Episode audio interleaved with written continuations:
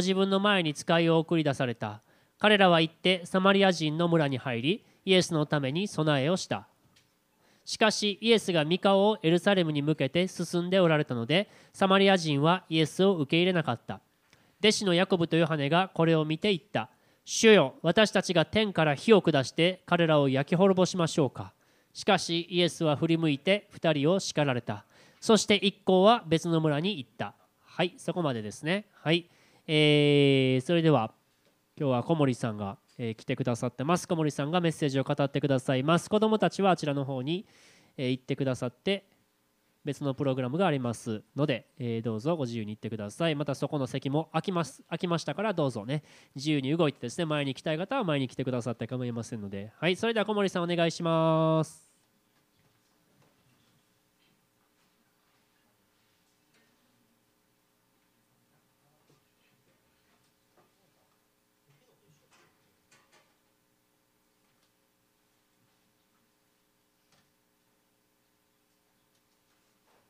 さんおはようございます。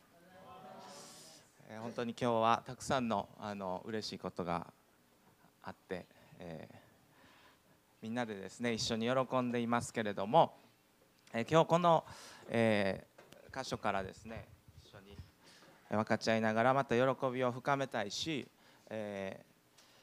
ー、新しくですね神様から何か受け取ることができたらと思います。今日は本当に、えーまあ、今日もですよね。え神様の素晴らしい恵みがあふれていますから、え感謝します。私たちも心を開いて受け取っていきましょうね、え短くお祈りしましょう。イエス様この御言葉を通して私たちに永遠に変わらない神様のご性質また私たちにどのように関わってくださっているのかそのような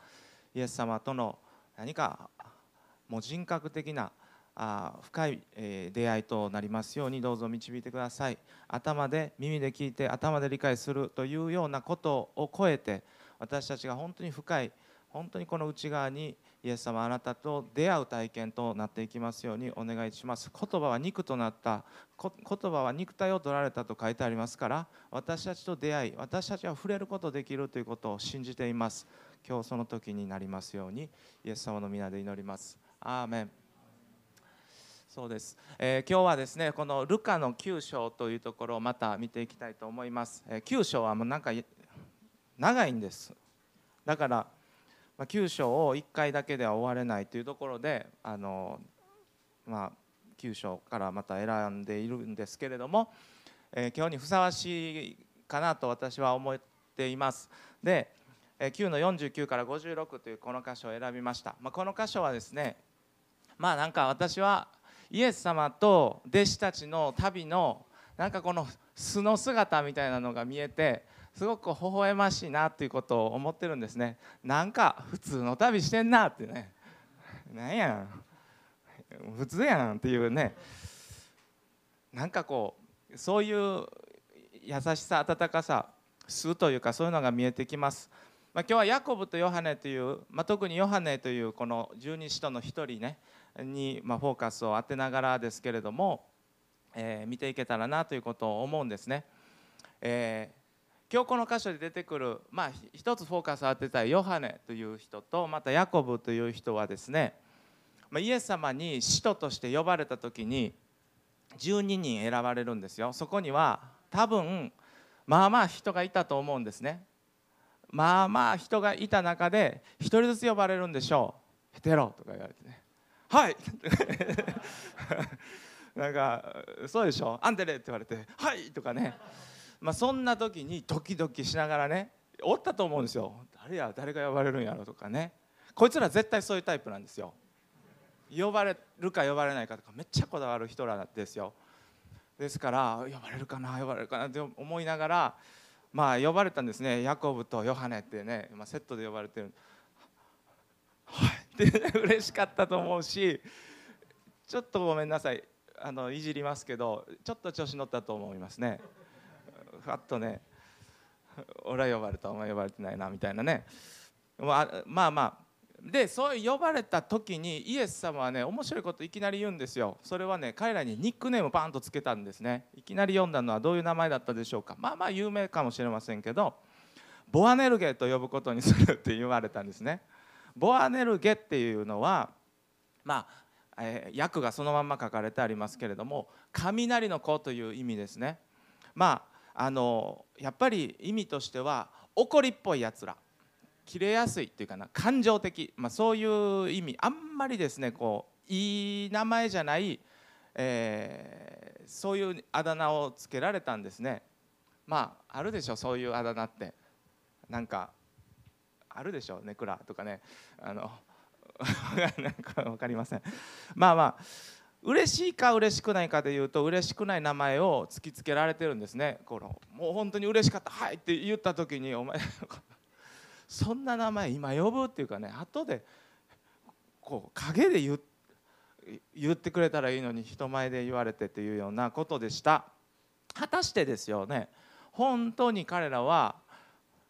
やっぱりそういう人たちだったっていうことが、まあ、この箇所を見ると本当によく分かって僕はニヤニヤしながら読んでしまう箇所ではあるんですけれども、まあ、彼らはねこの9章の最初の方ですね。このこの箇所ですけれどもイエス様の弟子だという俺は呼ばれたというやっぱりそういう自負というかそういう思いがあのあったんですよね。なのに俺たちは呼ばれてる。俺たちはイエス様と一緒にいつも行動してるというこう自負心があったけれどもなんか知らんやつらがイエス様の名前使ってんですよ。おいおいおいと。誰の許可取ってんねやということでしょ。まあ見たことない自分は知らない人たちがイエス様の名前で悪霊を追い出しているという現場に出くわしたっていうんですね。そしたらもうやっぱりこの彼らのうちにあるボアネルゲ性はもうファッとこう出てくるわけですよね。そしてこの歌詞は「主よ」とね勝手にあなたの名前使ってるやつ見つけましたと。あなたのためにガツンと言っておきましたから安心してくださいと。あなたの名前は汚されませんこれでっつってね、まあ、そういう報告でしょ？褒めてもらえると絶対思って報告してるんですこれ。よくやったと。もう私の名前が乱用されてはならないとね。よくやったって言われたかったんですけれどもしかしイエス様は彼らに、まあ、言われたわけですよね、えー、やめさせてはいけません。あなた方に反対しない人はあなた方の味方ですという、まあ、イエス様は深かったでしょう。懐広かったでしょう、まあ、この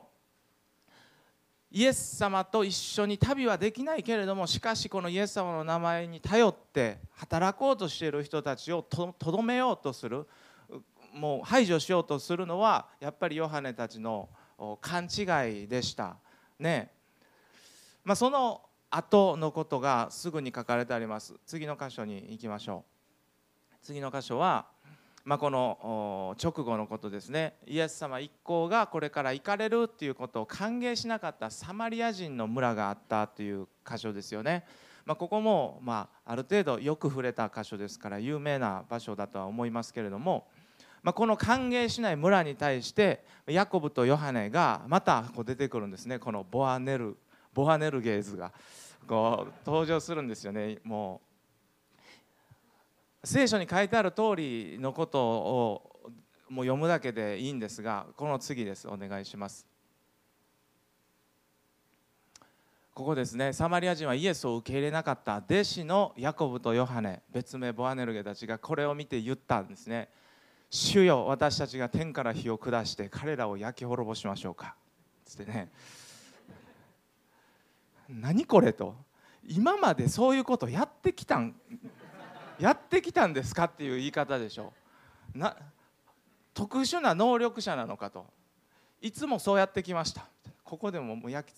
天から火を下しましょうか。そういう能力者のような言い方にも見えるし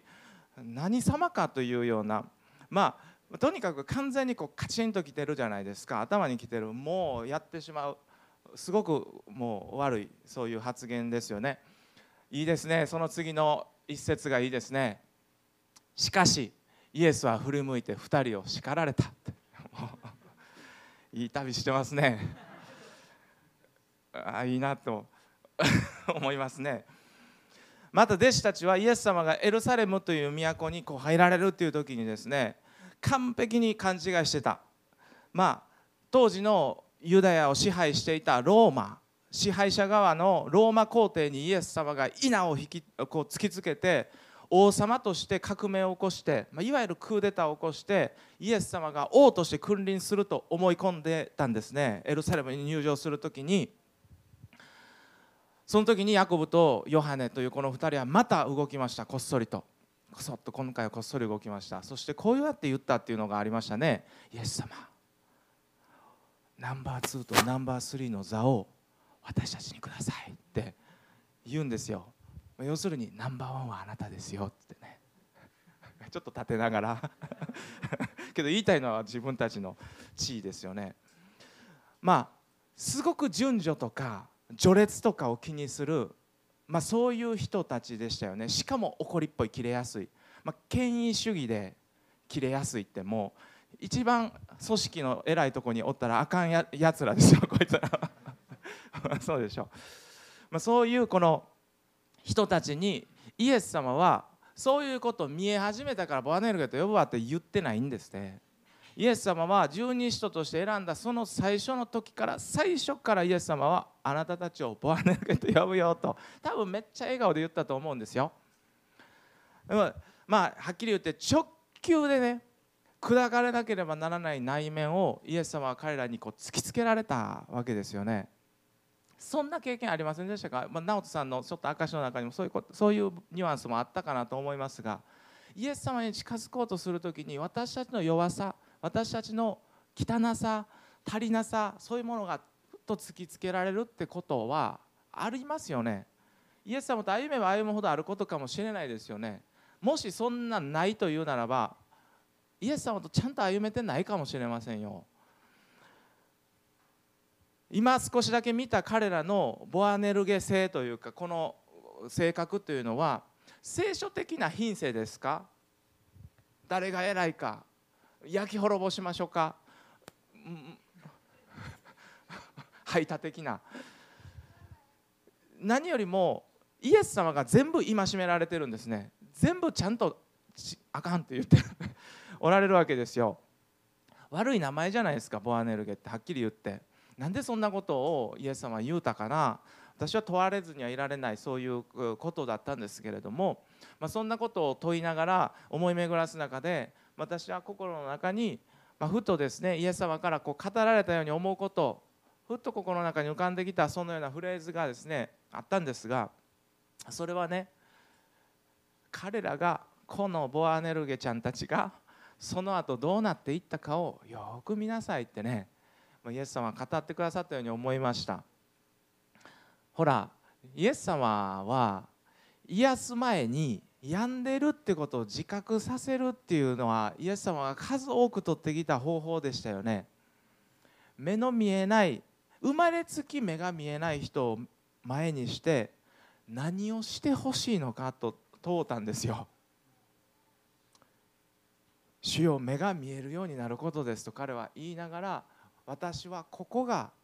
ここだここに触れていただきたいんだということを自覚させたんだなということを思いました。また結婚離婚を5回も繰り返す本当にそのようなちょっと傷があったんでしょうかね。そういうこのサマリア人の女性にですね自分は乾いてるよということを気づかせるために永遠に乾かない水があなたには必要だよと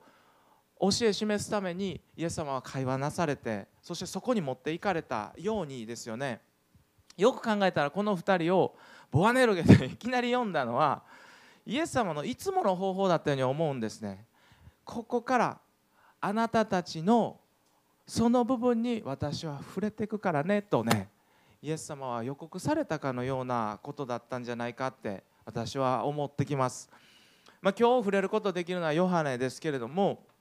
まず皆さん覚えたいことはそしてまず皆さん私たちのあなたの自分の希望としてしっかり握っていただきたいことはヨハネは一生ボアネルゲじゃないんです。ヨハネはそのまんまじゃないんです。変わるんですね。変えられていくんですね。ヨハネは皆さん十二使徒の中で、まあ、歴史的にもまあ、いろいろなあの文章にも残っていますけれどもヨハネは十二章の中で一番長生きした人物です。他の人たちはもう殉教していくんですがヨハネはまあ一説によると90歳代まで生きた人物だとも言われる、まあ、そういう人なんですがその彼の人生の中でその彼の歩みの中で彼はボアネルゲってもう呼ばれてないんですね。逆に何というあだ名がついていったか知ってる方は知ってると思いますが彼は人生の中で愛の使徒というそのニックネームがついていくんですね。皆さん Google でも検索してください。日本語で出てきますよ。愛の使徒って打ったらヨハネって出てきますから。もう歴史を超えてもう歴史を超えて彼は愛の使徒として認知される人になっていくんですね。イエス様は弱さを伝えてから放っておかれる方じゃない。イエス様に弱さを示されるという経験はここを触ろうね。ここに触れさせてな。と、ま、イエス様はその弱さから私の恵みがあふれるようになるからねとそういうこう予告のようなものだと言えると思うんですね。皆さんこのヨハネはこの生涯の中で、まあ、この聖書に残されていく文章を残していく人物になるわけですけれどもヨハネの手紙というのはですね123巻とヨハネの手紙があるんですね。けれども、まあ、私が前使ってた第3版の聖書にはもういっぱい色つけてたんですけれどもそこの、まあ、ある方に言われてヨハネの手紙の「愛」というところにこのなんか色塗ってみなさいということを言われたことがあって色塗っていったんですけどもうもう愛愛愛愛愛愛愛し合いなさい愛を知らない愛神を愛さない者はもうもう愛ばっかりもうすごいインパクトある聖書になりますよこんなに書かれてあるかってでボアネルゲが愛の使徒に焼き滅ぼしましょうかが愛する者たち互いに愛し合おうではないかもう明らかに明らかに変化があったそして教会の歴史の中でも今に至るまで残念ながら今に至るまでこのヨハネの手紙の1から3を書いたのはあの十二使徒のヨハネじゃないっていう論争が続いてるぐらいですよ。あのあいつらがこんな愛の手紙書けるわけがないっていう違うヨハネのはずだという論争が今に至るまで続いてるぐらいですよ。もうイエス様なめんなよと思うけど あいつらが変わるわけがないっていうことでしょ。なんと悲しい論争かと思うけどそれぐらいにこのボアネルゲーたちは愛の人に変えられていったんですよねしかし皆さん最後ですね勝手にそうなっていったのじゃないということも最後に私たちは私たちの適用として受け取っていきたいということを思っていますがそれはねボアネルゲーと名付けられた彼らはそんなん言うんやったらもうってすねてないんですね。そんなんイエス様言うんやもうええわ端っこの方おるしとか。ありがちな行動は彼らはしなかった。イエス様はイエス様にそうやって言われた彼らはその後本当に明らかに心を尽くしてきたことがあるということを私は教えられています。それはとてもシンプルなことですがイエス様ととにかく一緒にいること。イエス様の近くを選び続けることということを彼らはもう特筆すべきこととして徹底的に彼らはイエス様から離れないんですね。第一ヨハネの手紙の冒頭の部分にこんな言葉がありますね。もう私嫉妬しますね。こんな文章を書きたいなと思う文章ですね。皆さんで一緒に読みませんか？初めからあったもの。私たちが聞いたもの。自分の目で見たもの。じっと見つめ自分の手で触ったもの。すなわち命の言葉について。でね聞いた。そして自分の目で見た。じっと見つめたんですって。そして自分の手で触った、まあ、このイエス様のことを彼はこんな手紙の始め方ってないじゃないですか。自分がどんな経緯でどういうふうに使徒になって選ばれてそしてこのその中でこの手紙書きますっていうパーから始まる人の手紙もたくさんありますが彼の始まり方ちょっと異質やなと思いますね。彼は最後の晩餐の時もイエス様の横にいましたね。そしてイエスさんイエスの胸のところで横になっていたって最後の食事の時に どんな姿勢で。あの最後の晩餐は緊張感がありました。もうイエス様捕まる雰囲気あったしイエス様はこの中に私を裏切る者がいるって言ってた。誰やって。その中でその緊張感の中で一人異次元の人物がいた。それヨハネですよ。胸のとこで横になってイエス様にくっついてたんでしょ。イエス様が捕まる時に弟子たちはみんなイエス様を見捨てて逃げたと書かれてありました。インパクトある言葉やなと思います。見て捨てたんですよ。けれどもヨハネはイエス様が捕らえられていった大祭司の庭というイエス様が裁判を受けるところまで一緒についていきました。イエス様の弟子にとってはこれは命がけの場所だったと思いますね。またイエス様が十字架にかかるその時もローマ兵がやりたい放題やってる間も彼はね一人イエス様の十字架の傍らにとどまり続けてるんですね。12人の中でたった一人ですよ。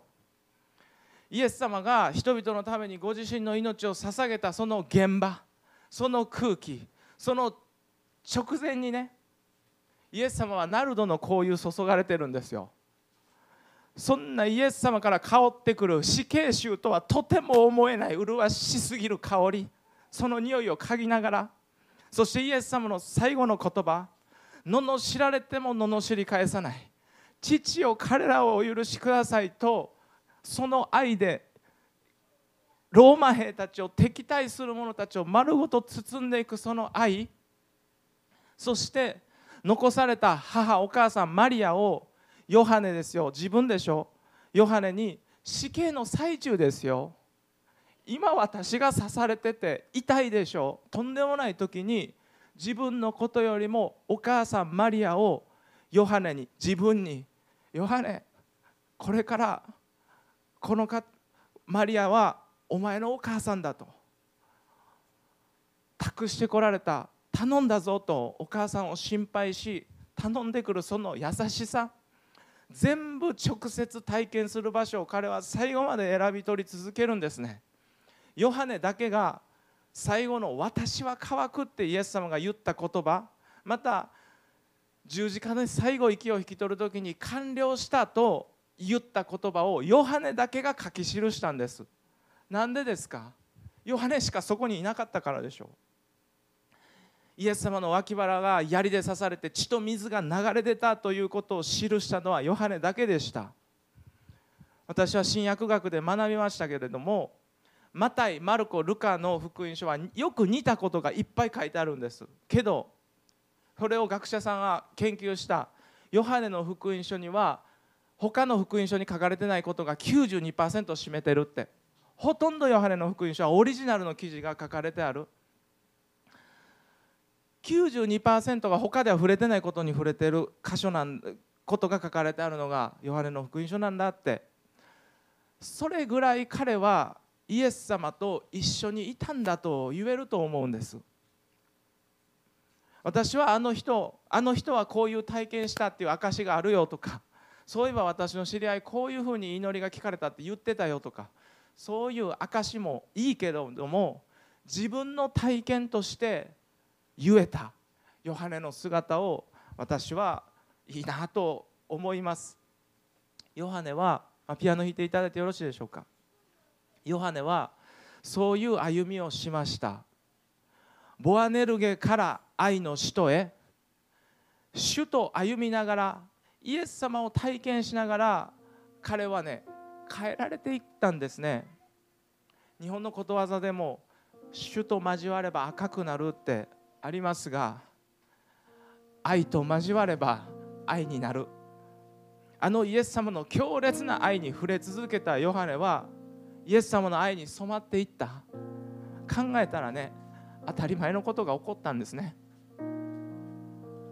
彼の歩みはまあ、荒削りながらも何度も主に戒められながらもそれでもイエス様との歩みでした。イエス様の近くにいたい。ここから離れたくない。もっと触りたい。もっとじっと見つめたい、まあ、そういう歩みが彼を変えてしまった。皆さんめちゃくちゃ簡単なことで申し訳ないけれどもイエス様と一緒に歩みましょうね。今日も明日もその一日一日の積み重ねの中で私たちは本当にイエス様に似ていくんだと思うんです。そしてそういうイエス様に似たものがなんとこの世界に必要でしょうか。奪い合い取り合い力あるものが踏みにじりそのような世界にイエス様の愛は本当に必要です。このままじゃない、まあ、結局ボアネルゲという名前は結局後で振り返ってみたらヨハネはあのあだ名をニヤニヤ笑いながら思い出したと思いますよ。恵みの記念碑になってると思いませんか？あの時示されたあの名前はここから俺は始まったなってね。皆さんも今イエス様から示されているそのような部分があるならばきっとイエス様に増えられ変えられていく中で